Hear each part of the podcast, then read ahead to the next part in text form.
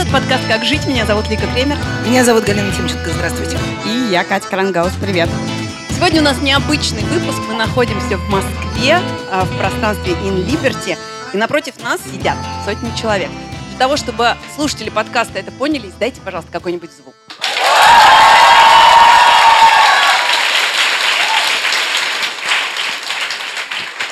Спасибо.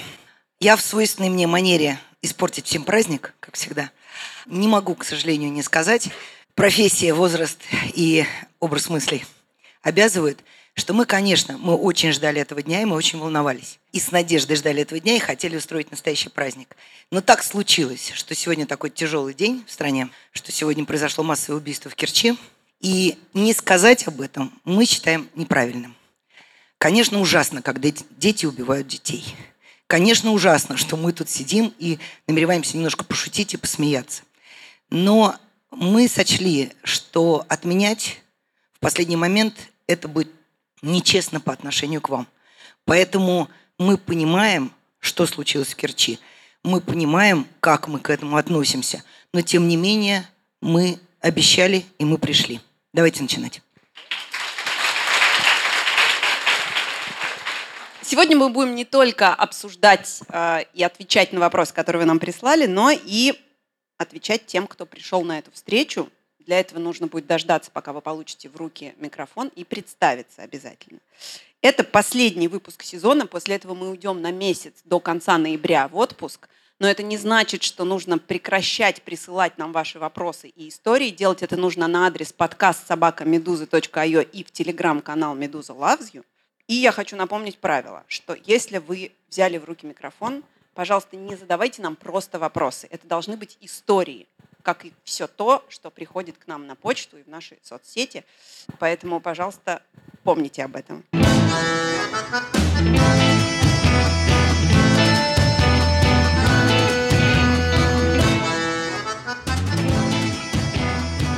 Первый вопрос. В прошлом году я окончил университет, пошел работать по специальности и сразу столкнулся с тем, о чем меня в шутку предупреждали. О, 22-летний парень работает учителем. Старшеклассницы будут сохнуть. Не прошло и месяца, как мне в симпатии призналась одна ученица. Буквально через неделю, предварительно прощупав уровень моей толерантности, ее одноклассник сделал то же самое. Они знали о действиях друг друга, но больше никто вроде бы не знал. Сначала я подумал, что меня пранкуют – но потом оказалось, что нет. Понятное дело, я дал понять, что ничего такого между нами быть не может, я учитель и все дела. Довольно быстро парень затих, а девушка писала мне еще какое-то время. Разумеется, после этих событий их поведение на моих занятиях сильно изменилось. Я это понимаю и принимаю.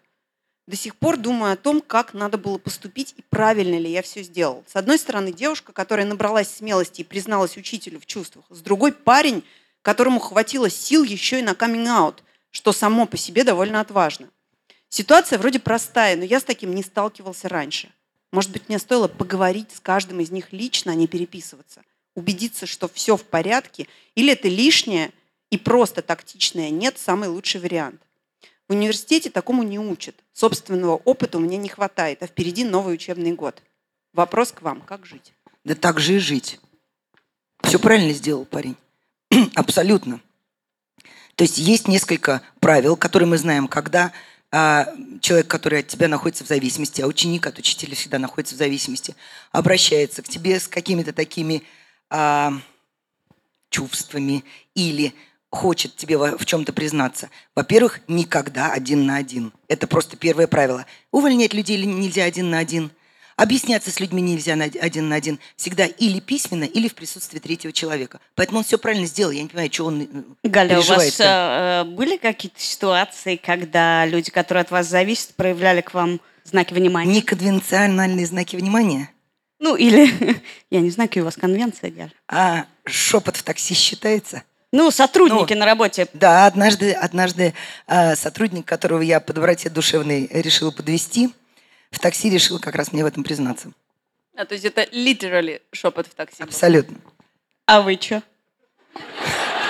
А он что? А, а я что? А он что? Ничего. Чё-чё? Ничего. Я, не сделала, знаю. я сделала вид, что не услышала.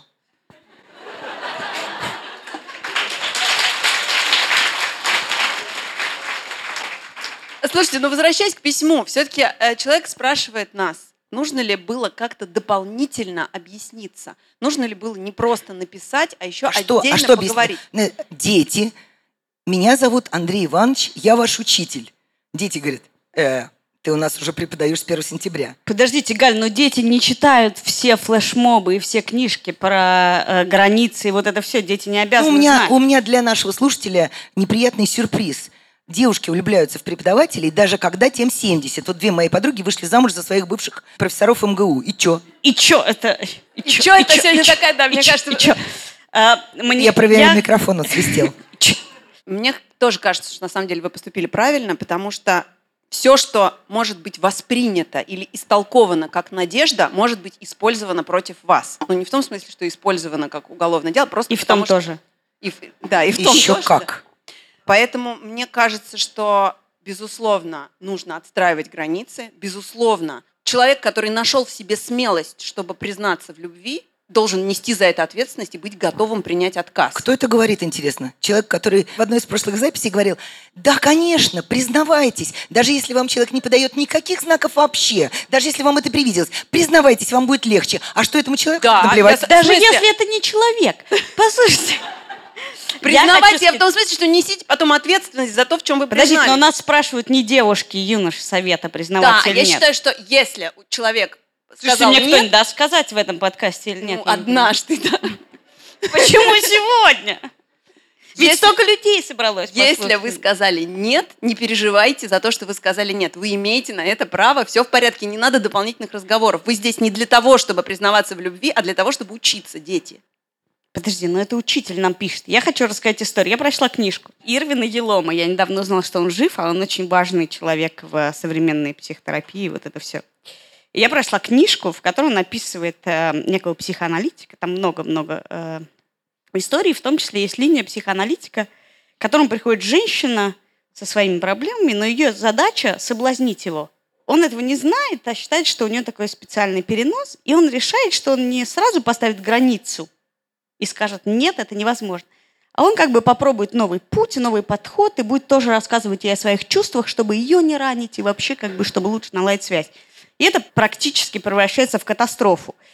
И, собственно, вот этот момент, когда ты думаешь, я просто хочу объяснить, или я просто хочу понять, или я просто не хочу обидеть, это, собственно, первый шаг в ад, который описан в огромном количестве случаев, когда человек пытается просто понять или объяснить. И для этого существуют вот эти правила в университетах. Там теперь э, в западных университетах все раз в полгода или раз в год проходят проверку на предрасположенность к sexual harassment. И в том числе есть главное правило – это незакрытая дверь в кабинет. И, собственно, о чем вы говорите, это уже довольно сильно формализовано. Незакрытая дверь в кабинет. Э, Если вы хотите человеку ответить, ставьте людей в копию, пишите это в публичных чатах, потому что интимность и вообще пространство для толкований, а интимность – это, безусловно, пространство для толкований, всегда будет истолковано не так, как вы имели в виду. Э, Любое слово, э, которое вы написали «привет», э, решил ответить тебе, будет истолкован как «привет, решил ответить тебе». Милая. Так же, как и любые долгие э, обсуждения того, почему ваши отношения невозможны, это уже отношения. Да. Ну, эм, я, например, помню, что еще тогда, когда слово харасмент э, вызывало такую поднятую бровь у многих, я была в командировке в Германии, и меня главный редактор одного, одного э, немецкого э, СМИ спросил, скажите, пожалуйста, Галя, а как вы делаете, если вам не нравится текст, и вы должны сделать сотруднику замечание или его похвалить? Ну, я как бы говорю, ну как, вот на редколлегии я говорю, вот, вот это плохо, вот это хорошо, вот это все. Выяснилось, что уже там 12 или 15 лет назад в Германии начальникам было запрещено хвалить сотрудников лично и устно.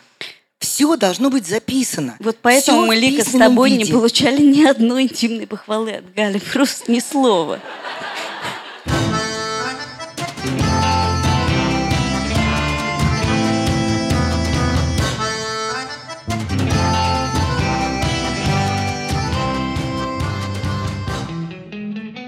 У меня есть сын, которому три с половиной года. Взрывоопасный возраст, если вы понимаете, о чем я. Недавно мы зашли с ним в троллейбус и не успели сесть, как он начал кричать, что не хочет ехать на троллейбусе, а хочет на маршрутке. Короче, произошла типичная для этого возраста истерика с криком и топанием ногами. Естественно, я пыталась как-то это прекратить, но ребенок меня не слышал. И тут незнакомый мужчина, стоящий на некотором удалении от нас, начал кричать на сына. Всякие вещи типа «не прекратишь сейчас, выйдешь отсюда», «совсем обнаглел» и прочее. К нему присоединились еще несколько человек – которые не в поучительном тоне, а со злостью начали ругать моего сына. Я опешила и ответить смогла только что-то в духе «пожалуйста, не учите моего ребенка, займитесь своими внуками». Остаток поездки мы проехали под холодными взглядами, благо сын скоро успокоился. У меня к вам два вопроса. Есть ли ситуации, в которых накричать на чужого ребенка уместно и оправдано? И как, по-вашему, правильно противостоять грубости? Чувствую, что не смогла в полной мере защитить сына, потому что обычно я очень теряюсь, если кто-то мне грубит. Отвечая на первый вопрос, я Считаю, что есть ситуации, когда можно накричать на чужого ребенка. Чего? Но Я согласна, если что. Мы с Катей считаем, что можно. Ну так, э, значит, э, ждите в электронной почте выволочку. Похвалу. Слава богу, мой малыш не читает э, электронную почту, поэтому не получит от Гали все, что она о нем думает. Я считаю, что накричать на ребенка можно, если он очень сильно нарушил твое пространство. Если мой сын придет и напишет вам в кровать, я пойму, если вы выразите а, некоторое недовольство по этому поводу. Потому что Тебе. это довольно грубое вторжение в ваше пространство. Но дело в том, что в троллейбусе не написано, э, что дети не могут в нем орать. Как и не написано, что люди не могут пахнуть, не Ой. могут быть э, одеты бедно, некрасиво или что-то. Можно я тебя прерву на секундочку? Я однажды ехала с Красноярской книжной ярмарки. Мы с Иваном Клопаковым вошли в автобус, который вот от эм, гейта везет тебя к э, трапу. И там было написано, в, в автобус нельзя входить с пивом и распивать его. Я испугалась, что вы сейчас скажете, что мой сын один раз написал в кровать. Этого всего нигде не указано. И поэтому я считаю, что этот кейс не как бы входит в список тех кейсов, при котором вы имеете право орать на чужого ребенка. И в этом смысле точно так же в автобусе написано, что какие-то люди не могут орать. И вы можете игнорировать это или что-то, но точно так же вы можете нахамить в ответ. Я считаю, вы нахамили в идеальной дозировке, в принципе. В идеальной. Главное, ребенок в итоге замолчал, заметьте. Это не связано, Лика. В смысле, он замолчал, потому что захотел, ты хочешь сказать? Нет, ты знаешь, э, у, у тебя есть дети вроде несколько раз, два, три, о, и в три с половиной года они часто хотят есть, спать. У них много бывает проблем. Я вот ездила э, много в автобусах, моему сыну не было трех лет, он был год, и он орал как резанный. И каждый раз, э, ну, довольно сложно сделать вид, что это не твой ребенок, когда ему год, и ты держишь его коляску. Но я каждый раз, когда ехала в автобусе и смотрела в потолок, потому что я понимала, что я ничего не могу сделать с этим, это было абсолютно безнадежно.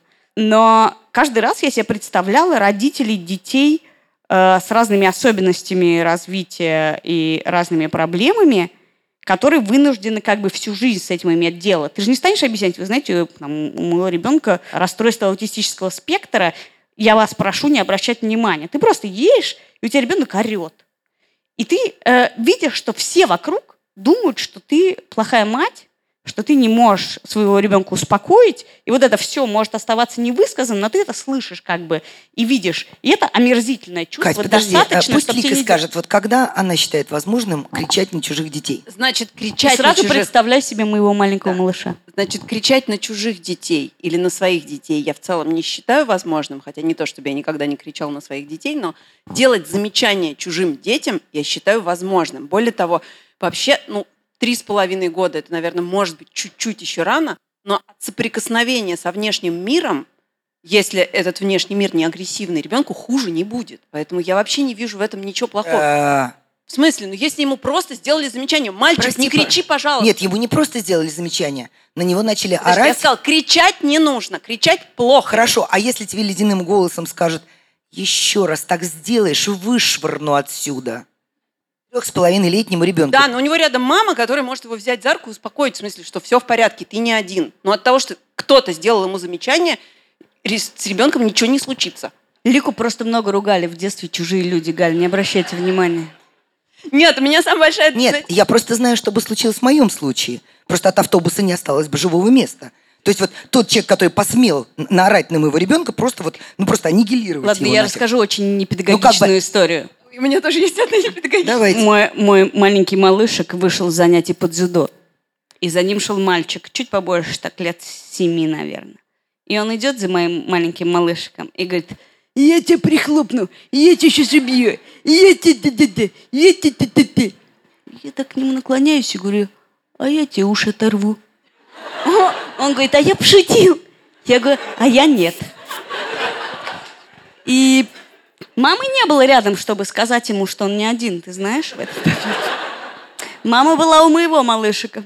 Я другую непедагогичную историю знаю попроще. У меня есть один знакомый, который вот так вот орал в автобусе, когда был маленький, когда он я ездил все время с бабушкой. Когда он орал в автобусе, бабушка наклонялась к нему и говорила, я тебе рублик дам, замолчи. А он лежал и думал, нет, я доиграю. Я эту сцену доведу до конца. Он стал актером.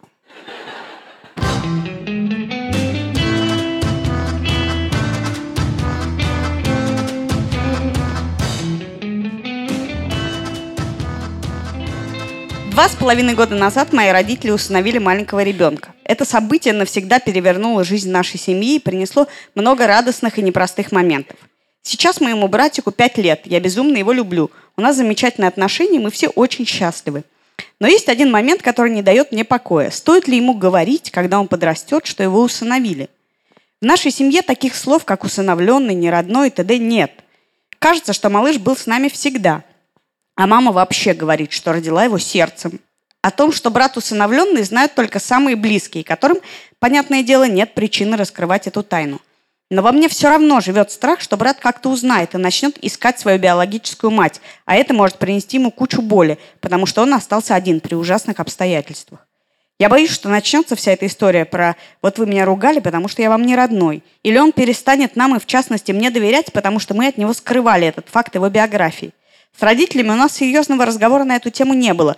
Папа, как очень категоричный человек, против того, чтобы ему рассказывать, а мама не особо хочет это обсуждать. Я вижу, что ей больно об этом думать. Мне 25, родителям за 50.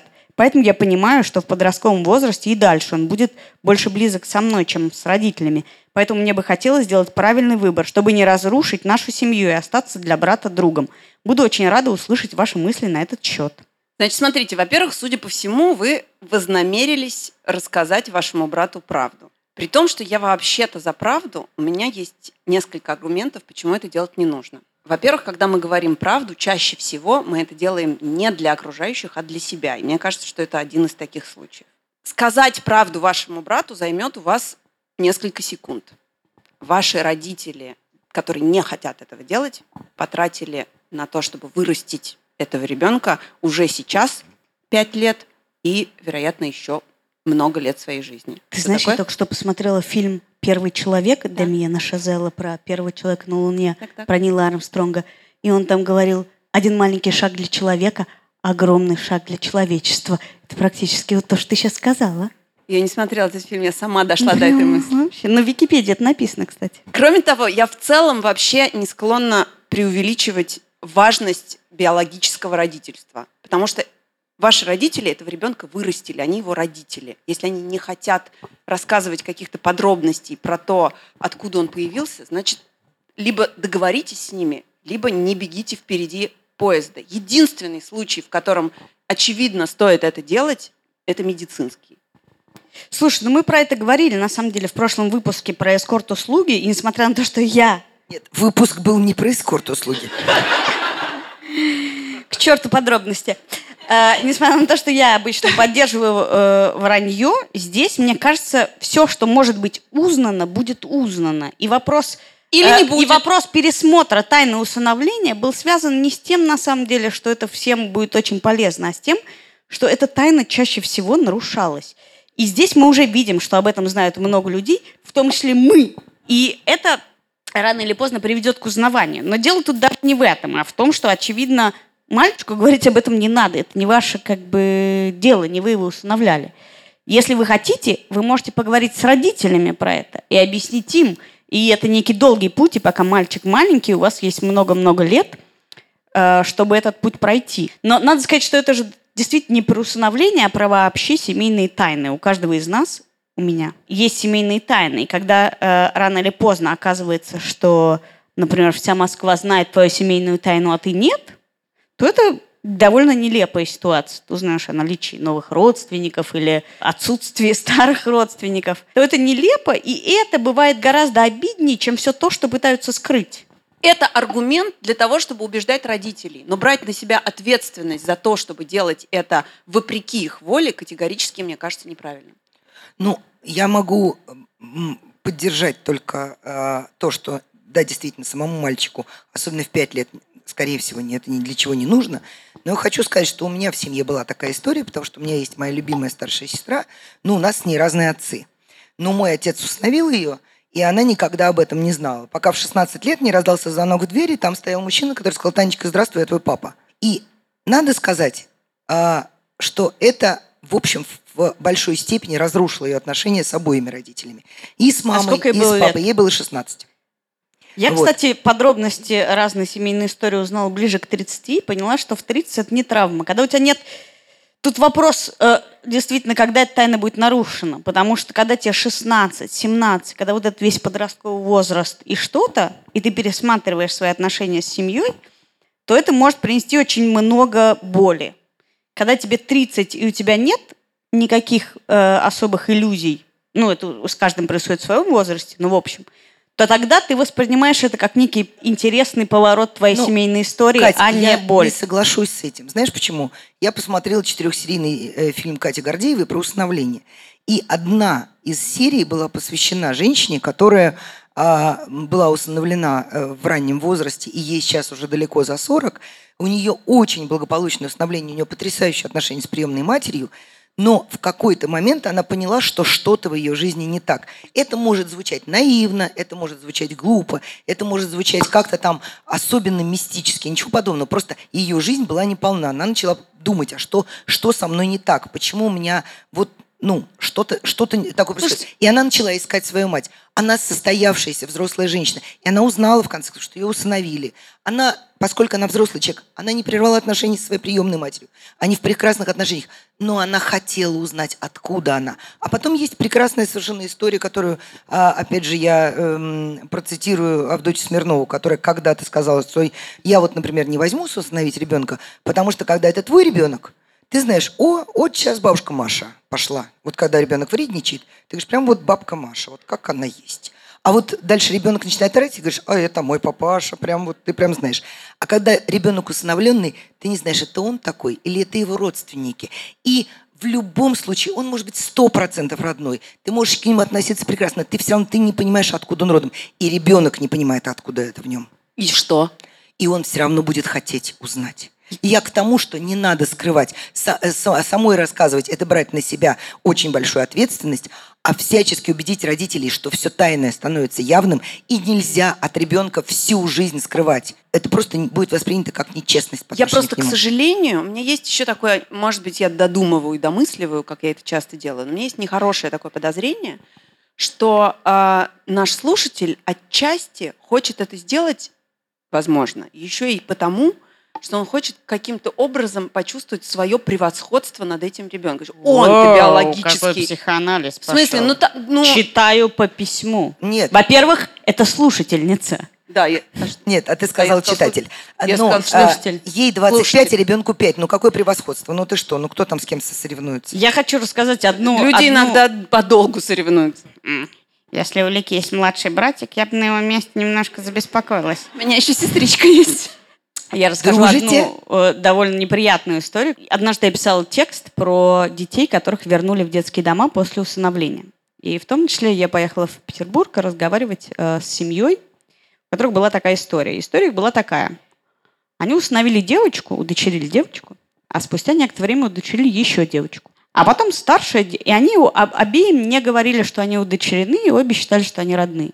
Но старшая девочка удочеренная начала вести себя очень плохо, воровала, пила, то все, все на свете. И, в общем, в какой-то момент они поняли, что они не, не справляются, и э, решили, что они ее отдадут в некий монастырский какой-то приют. Но неловкость состояла в том, что вообще-то младшая девочка считала, что это все родные люди, и как так. И тогда они сделали удивительную вещь. Они младшей девочке сказали, ой, ты знаешь, старшая, это на самом деле удочеренная. Ты родная. А ты родная. А старшая удочеренная. И мы ее... А ты родная по-прежнему. И там в тот момент, когда мы разговаривали, а это было уже, наверное, 7-8 лет назад, там уже у младшей девочки начинались какие-то вопросы, потому что она о, о, была из Южной Осетии, а родителей совсем нет. Э, и у нее, в принципе, были вопросы, но они стояли на своем. Ты родная, та нет. И как бы мы не знаем, как, как вообще пойдет жизнь. И вранье, оно требует, как я всегда говорю, некой последовательности и готовности к тому, чтобы поддерживать это вранье. Если вы и ваши родители, ну, наша слушательница не готова, а если ее родители готовы до последнего поддерживать вранье, то надо им объяснить, например, что вы не готовы. И что вообще-то есть еще люди вокруг, которые, возможно, тоже не подписывались поддерживать ваше вранье до конца.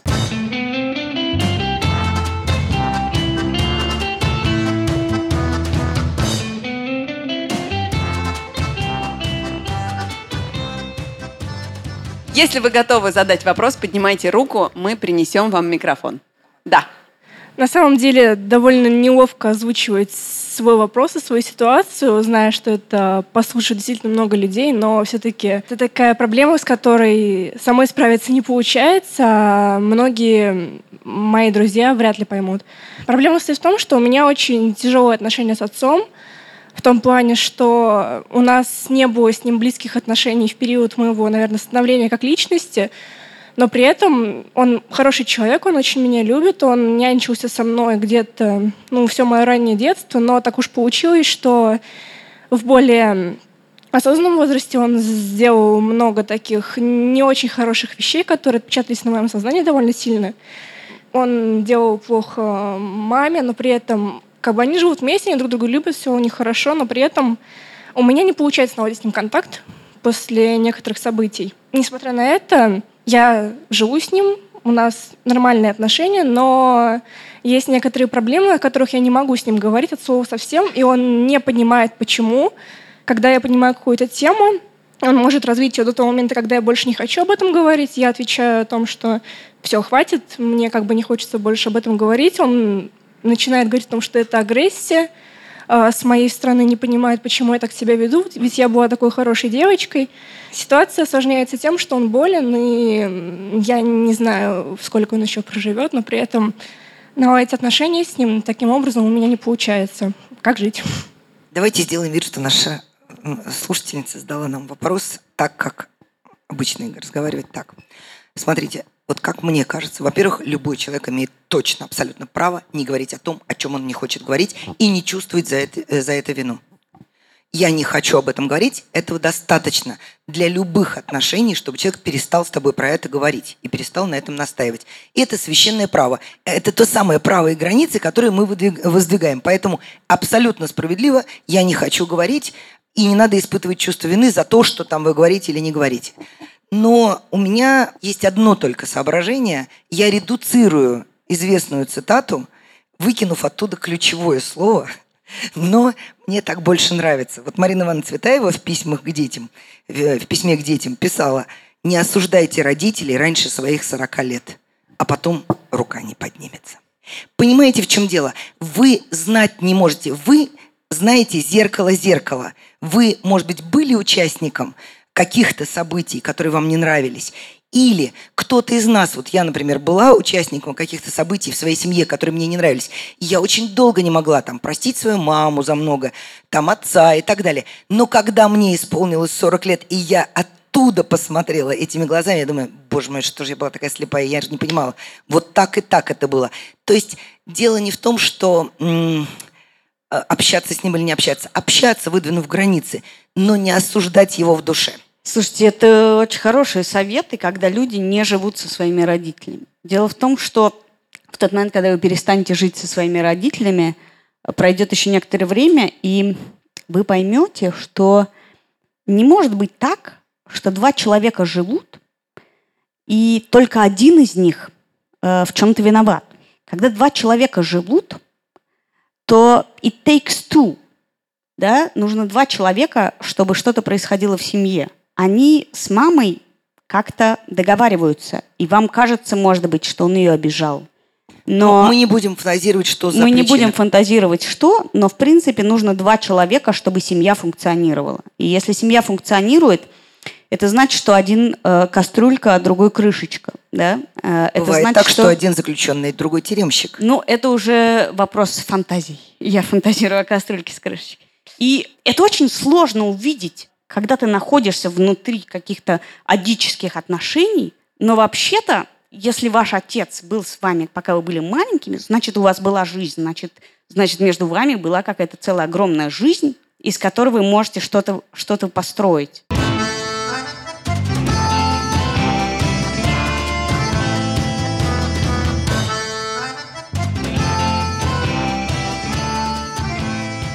Всем добрый вечер. Я этот вопрос вынашивала, наверное, с первого раза, когда послушала ваш подкаст почему-то как-то его не сдавала. Сразу попрошу, наверное, не, не очень, наверное, будет здорово советовать мне психотерапевта, потому что что-то как не сработало, и я подумала, может, получится тут. Как перестать бояться того, что происходит в современном мире? То есть э, возгорание торговых центров, взрывы Санкт-Петербургского метро. Я не хотела, честно говоря, вернее, я шла с этим вопросом сюда, я не хотела вот сейчас, как сейчас модно говорить, хайпить или так далее над тем, что случилось сегодня вот, в городе Керчь. Но с каждым годом, вот последние три года, мне становится действительно очень трудно жить. Я спускаюсь в эскалаторе в метро, я думаю, что сзади подойдет человек, разрежет мне там, не знаю, спину, не дай бог, или что-то еще сделает.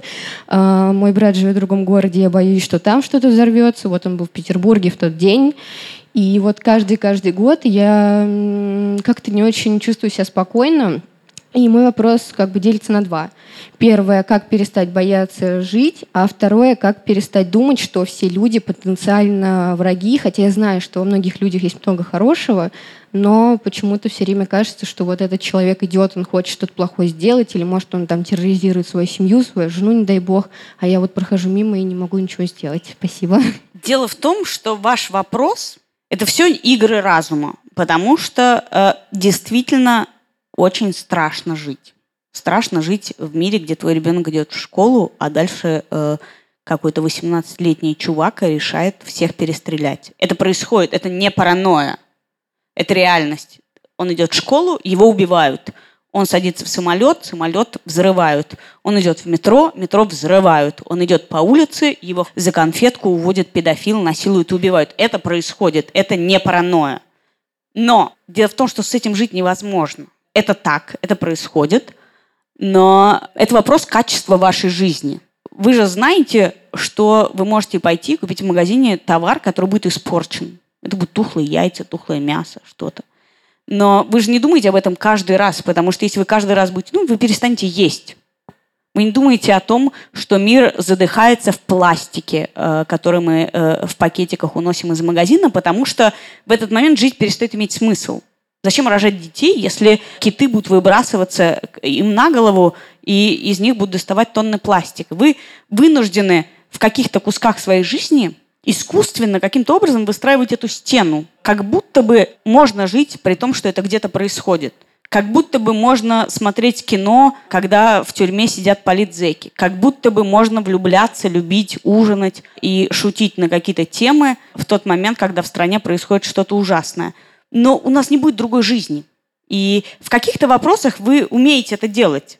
В вопросах еды, кино, каких-то еще удовольствий. Весь вопрос в том, чтобы понять, что из этой реальности состоит вся ваша жизнь. И взрывы в метро статистически как, как лечат от а, а аэрофобии? Да, вам э, долго, я не знаю... Вообще не помогает, насколько я знаю. Упси. Но там, э, но там рассказывают про статистику, что статистически это гораздо менее вероятно, чем автокатастрофы или чем э, еще какие-то проблемы. У меня а... есть лайфхак. Маленький лайфхак. Значит, у меня есть две, были две подружки. Одна такая очень атлетичная барышня, очень спокойная такая, и, ну, такая очень спортивная. И каждый раз, когда она уходила от меня вот в такое время, там, ну, например, в 8 вечера, она всегда говорила, проводи меня, пожалуйста, проводи меня, пожалуйста, до остановки, посади меня на троллейбус. Ну, то есть то, что я буду потом возвращаться э, домой одна, ее не волновало. Ну, что со мной сделается? Меня ломом с первого раза не убьешь. Вот. Но а, а, а, она за себя волновалась. А вторая подруга была такая очень хрупкая девушка, прям совсем малюсенькая. И в какой-то момент она говорит, ой, я к тебе зайду, я там что-то, я ей обещала, забыла принести. Я говорю, слушай, на дворе полдвенадцатого, куда ты вообще? И она говорит, это мой город. И еще один такой же точно лайфхак. Мне подарила тоже одна приятельница. Я очень боялась, надо сказать, первый раз в жизни ехать в Нью-Йорк. Потому что мне казалось, что ну вот, это вот все такое, там все такие люди. Че я вот ну, куда-то приехал, потом я еще знала, что в Нью-Йорке нигде нельзя курить, сейчас меня будут все шпынять, вот это вот. Ну, в общем, боялась. Подруга моя сказала, Галя, вы Нью-Йорк знаете как никто, потому что вы видели про него минимум 150 фильмов. Вы все улицы знаете, вы все знаете все повороты. Вы знаете, как выглядит Пятая авеню, как выглядит Эп Стор, ну и так далее, да? Но э, вы тогда, э, когда окажетесь в Нью-Йорке, вы поймите, что вы в таком же фильме. Только в этом фильме главный герой – вы. Представьте себе, что вы снимаете фильм, а главный герой все время ныкается. Это фильм про психопата – ну, то есть он ходит, говорит, ага, о, нет. То есть он не совершает прорывов, он не влюбляется. Он, как Том Круз, там не прыгает с самолета, не зависает там над каким-то там кодом. Он не любит красивых женщин, потому что вдруг они его чем-то заразят. Вот. Да? Это, это разве герой? Нет. В этом фильме вы главный герой. Это ваш город, это ваш фильм, это ваша жизнь. Играйте главную роль. Извольте. Вам уже дали эту главную роль. Вам страшно повезло. Вы родились. Я почему-то, когда вы э, рассказывали это, вспомнила свою бабушку, которая, она не очень хорошо говорила по-русски, не уговаривала букву «Р», и всех подряд, не только меня, но вообще всех окружающих, отговаривала рожать детей. Потому что она говорит, такой страшный мир, все умирают, и вообще какой ужас, кошмары творятся. Я говорила, бабушка, ну подожди, ну ты, ты же родила папу, вообще ты пережила войну, ты пережила черти что вообще. Это было очень страшно. Сразу после войны ты родила папу. Мы надеялись.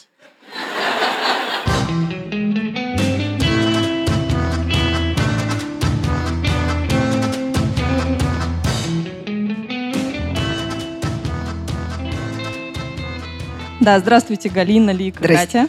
А, меня зовут Катя. А, у меня, на самом деле, мне кажется, такой простой бытовой вопрос. Немножко разрядить обстановку. В общем, я купила квартиру, выплатила ипотеку, сделала ремонт. Зачем вы пришли? Какие у вас проблемы? Но, несмотря на это, есть одна маленькая проблема, Вы которая... не знаете, какую лампочку выбрать? Не-не-не. Так, Крангаус. Есть одна маленькая проблема, которая уже, э, наверное, лет пять не дает мне покоя. Не только мне, но на самом деле еще некоторым моим подругам, которые примерно в такой же ситуации. А, проблема состоит в следующем. Когда э, есть какие-то отношения с любимым человеком, э, встает вопрос совместного проживания. И логично, поскольку Сразу есть в зарядье. уже... Сразу в зарядье. Анекдот, да, знаете, да? А, еще по бокалу и к тебе. Нет, сразу в заряде. Сразу. Ну вот, и логично, как мне кажется, логично, и, собственно, моим подругам, от лица которых я, видимо, тоже сегодня вещаю, а, раз есть жилплощадь с ремонтом и все комфортно, как бы, а у второй половинки нету своей жилплощади, переехать ко мне. Ну логично же. Ну логично же. И в течение, ну, приблизительно где-то первого полугода это воспринимается все здорово и на ура. Вот, это экономия для пары, да. Потому что, сразу у вас же... селится? Нет, ну не сразу, ну когда встает этот вопрос. Вот, это, во-первых, экономия, потому что, ну, никто же не будет брать, как бы, арендную плату со своего любимого. Только половину коммуналки исключительно. Но буквально там через полгода и 8 месяцев начинаются какие-то проблемы, что человек э, пытается показать, что он не чувствует себя хозяином, что решение принимаешь в основном ты, а он как бы мужчина и, и как бы вроде не участвует в этой жизни и вообще чувствует себя э, несколько ущемленным. Собственно, вопрос, а где жить тогда? Подождите, а вы... Неужели надо снимать квартиру, имея собственное жилье, а эту квартиру сдавать абсолютно чужим людям? Вы прямо сейчас на каком этапе этих восьми месяцев? Нет, сейчас я ни на каком этапе. Сейчас ты на сейчас спрашиваю на Свободная будущее. квартира. Да, я спрашиваю на будущее. Водная коса.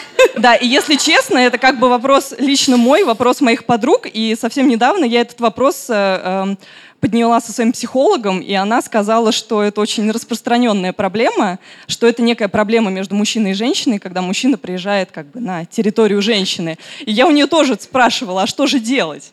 Как бы она мне ответа не дала. Поэтому Слушайте, я спрашиваю ваш, вас, как, в скобочках, где жить?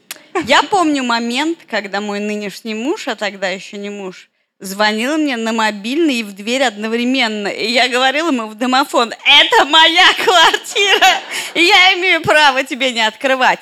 Неловкость заключалась в том, что мы опаздывали на самолет в этот момент, и он хотел за мной зайти. Но а, я вас очень хорошо понимаю. Снимать квартиру полная чушь, просто чушь собачья. Э, Проблема, которую вы описываете, она не связана с тем, чья это жилплощадь. Если в съемной квартире вы бы жили первый, то эта проблема могла бы возникнуть, когда он бы поселился в вашей съемной квартире. Да, Лик? Нет.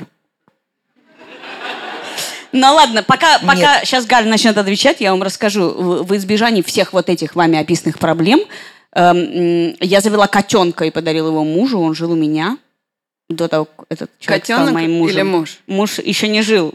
А. И я считала, что это достаточно как бы э, его в этом доме. На самом деле, я, несмотря на то, что я так изобразила из себя плакат «Как ты сегодня работал», э, но э, на самом деле это, я понимаю эту проблему. У меня был приятель, который снимал квартиру в таких же условиях, потому что сказал, я к ней не поеду, потому что это вот а, некое унижение его мужского достоинства. То, что вот он идет к женщине жить, и якобы в любой момент, покажите мне эту женщину, его могут в- такого прекрасного, преданного, а, м, ну, вот просто идеал мужчины могут выставить за дверь. Это Я выставить не вообще знаю, очень трудно, я вам скажу, Галь. Да? Да ладно. Ну, неважно. Главное, что он, он не хотел принципиально ехать именно к ней э, э, на квартиру. Мне кажется, что здесь дело, конечно же, в том, кто на чьей территории. Этот человек как бы начинает метить территорию и расширять ареал своего обитания. Вполне себе животное такое желание, да? Ну, что говорить? Начинаем делить, делить. Э, Здесь моё, в- моя зона влияния, я главный или я не главный и так далее. Мне кажется, что здесь э, действует только одно. Только железный договор, железно все пополам. Вот абсолютно все. Слушайте, ну это только в американских фильмах люди как бы говорят, мы съезжаемся. Мне кажется, ну, в то время, когда мы съезжались, э, как бы ты, он раз не ушел, два не ушел, месяц прошел, А там а, месяц прошел, а вы как бы не обсудили этот вопрос, даже Да, как а бы новые ли трусы он надевает Стир- каждый стиральная день. машина все крутится и Да. крутится, сковородки все. Поэтому мне кажется, что я не знаю, как сейчас люди съезжаются.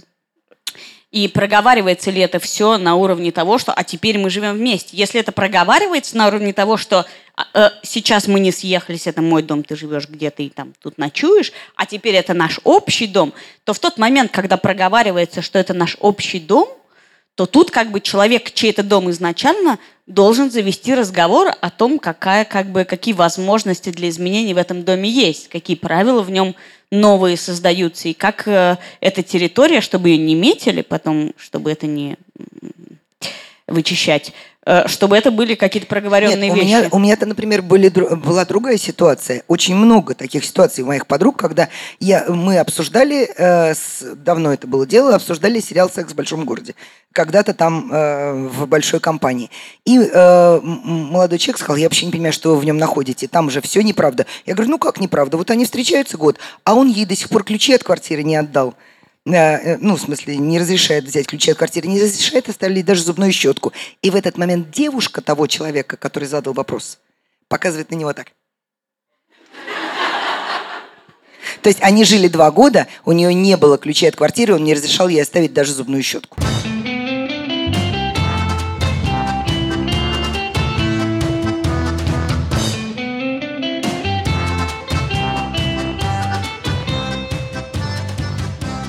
Давайте дальше. Да, меня зовут Марат, я витаю в облаках. Э, В чем суть? Я работал юристом, ну, я получил полноценное юридическое образование, все. Но в процессе анализа личности, того, что мне нравится и хочется, я решил сменить кардинально профессию, ушел в творческую. А сейчас я занимаюсь э, любимым делом, я придумываю идеи, у меня я просто обожаю свою работу и все, что делаю. Но я чувствую то, что как бы творче- то творчество, которое появилось в моей жизни с точки зрения профессионально, оно влияет на быт э, с моей женой, например. А, я и так довольно был человеком, у которого постоянно был в голове какой-то внутренний диалог. э, я такой э, чуть-чуть отстраненный был.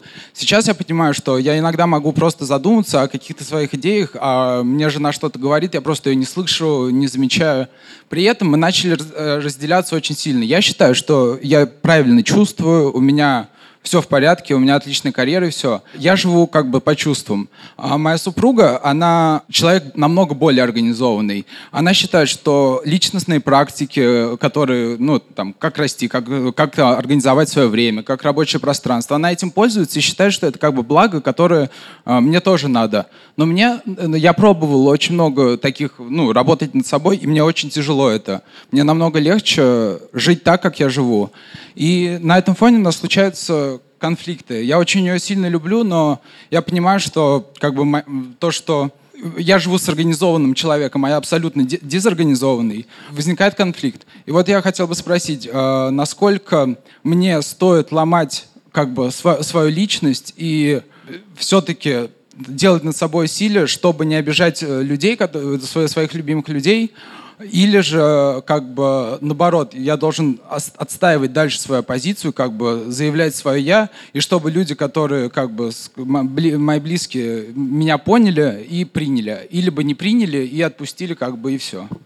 Спасибо. А ваша жена, когда она с вами познакомилась, она вас, э, вы, как-то скрывали от нее свою неорганизованность? Или вы были таким же человеком, ка- ка- каким вы вот сейчас У меня... себя описываете? У меня нет, у меня как бы была эта дез- дезорганизованность, но при этом я думал, что я стану очень крутым юристом, как бы, и у меня Подождите, это не, было то- не что вы, вы думали, что вы станете. Да. Вы как бы вы от нее ничего не скрывали. Нет, нет, нет, Вы были абсолютно. таким же, та- таким же Я человеком. думаю, сейчас стало сильнее просто. Тогда это было на уровне как бы моей личности просто, а сейчас это еще профессионально. Я как бы, ну, я понимаю, что моя, мое витание в облаках, оно как бы практически постоянное. Лик, И- ты просто, как всегда, считаешь, что первое слово дороже второго, и если жена как бы согласилась, то все. Не может быть претензий у человека. Нет, претензии, конечно, могут быть, но все-таки ты же видел, э, кто, кого ты... Да, но проблемы Это возникают как, даже как говорила моя бабушка, бачили очи, що купували, Шо-шо?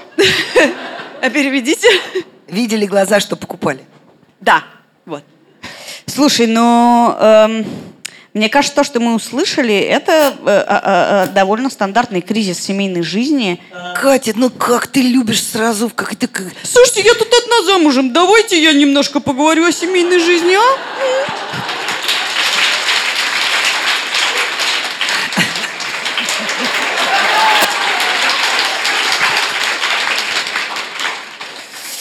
Я вам расскажу. Она всерьез думает, что заткнула нас.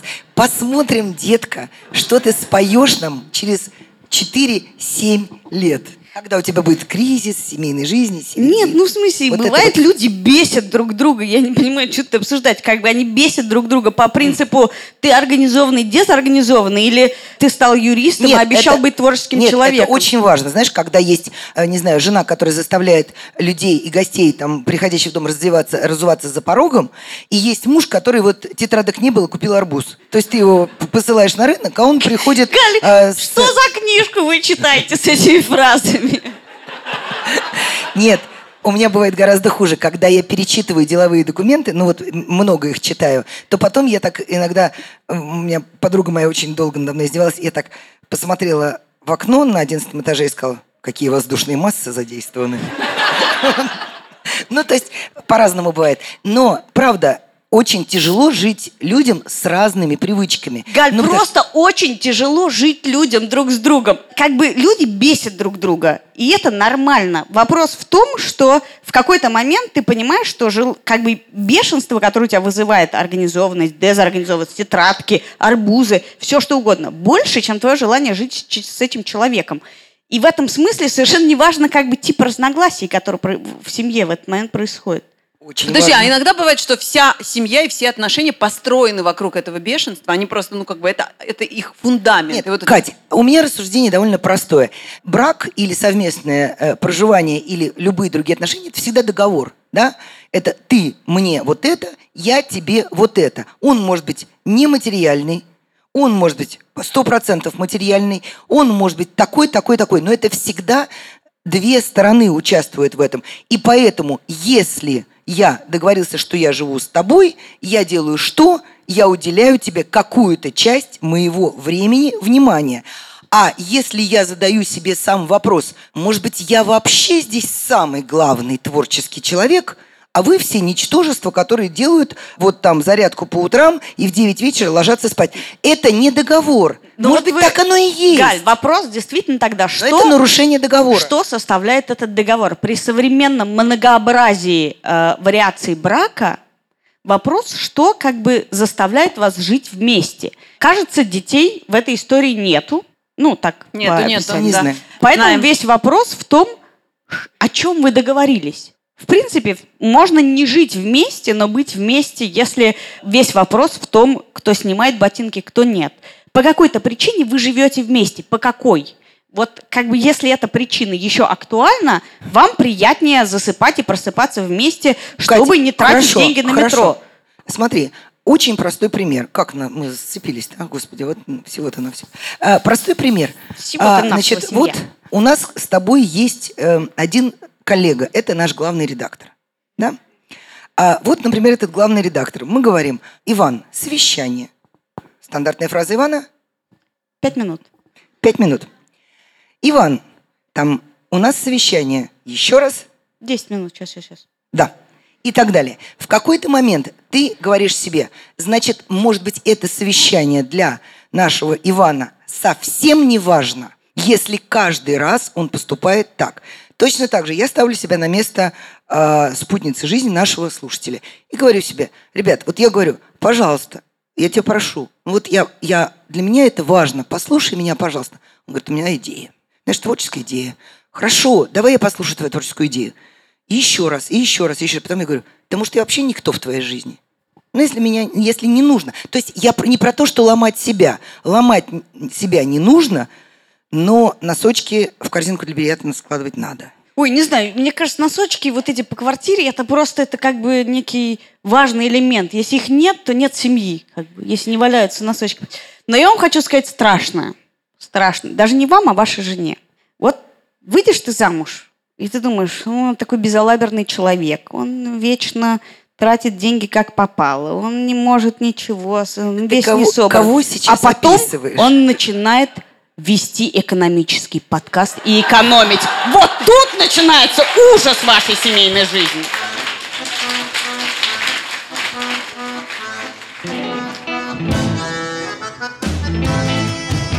Это был подкаст «Как жить» и мы ведущие. Галина Тимченко. Катя Крангаус. Меня зовут Лика Кремер, но кроме нас троих здесь еще присутствовали...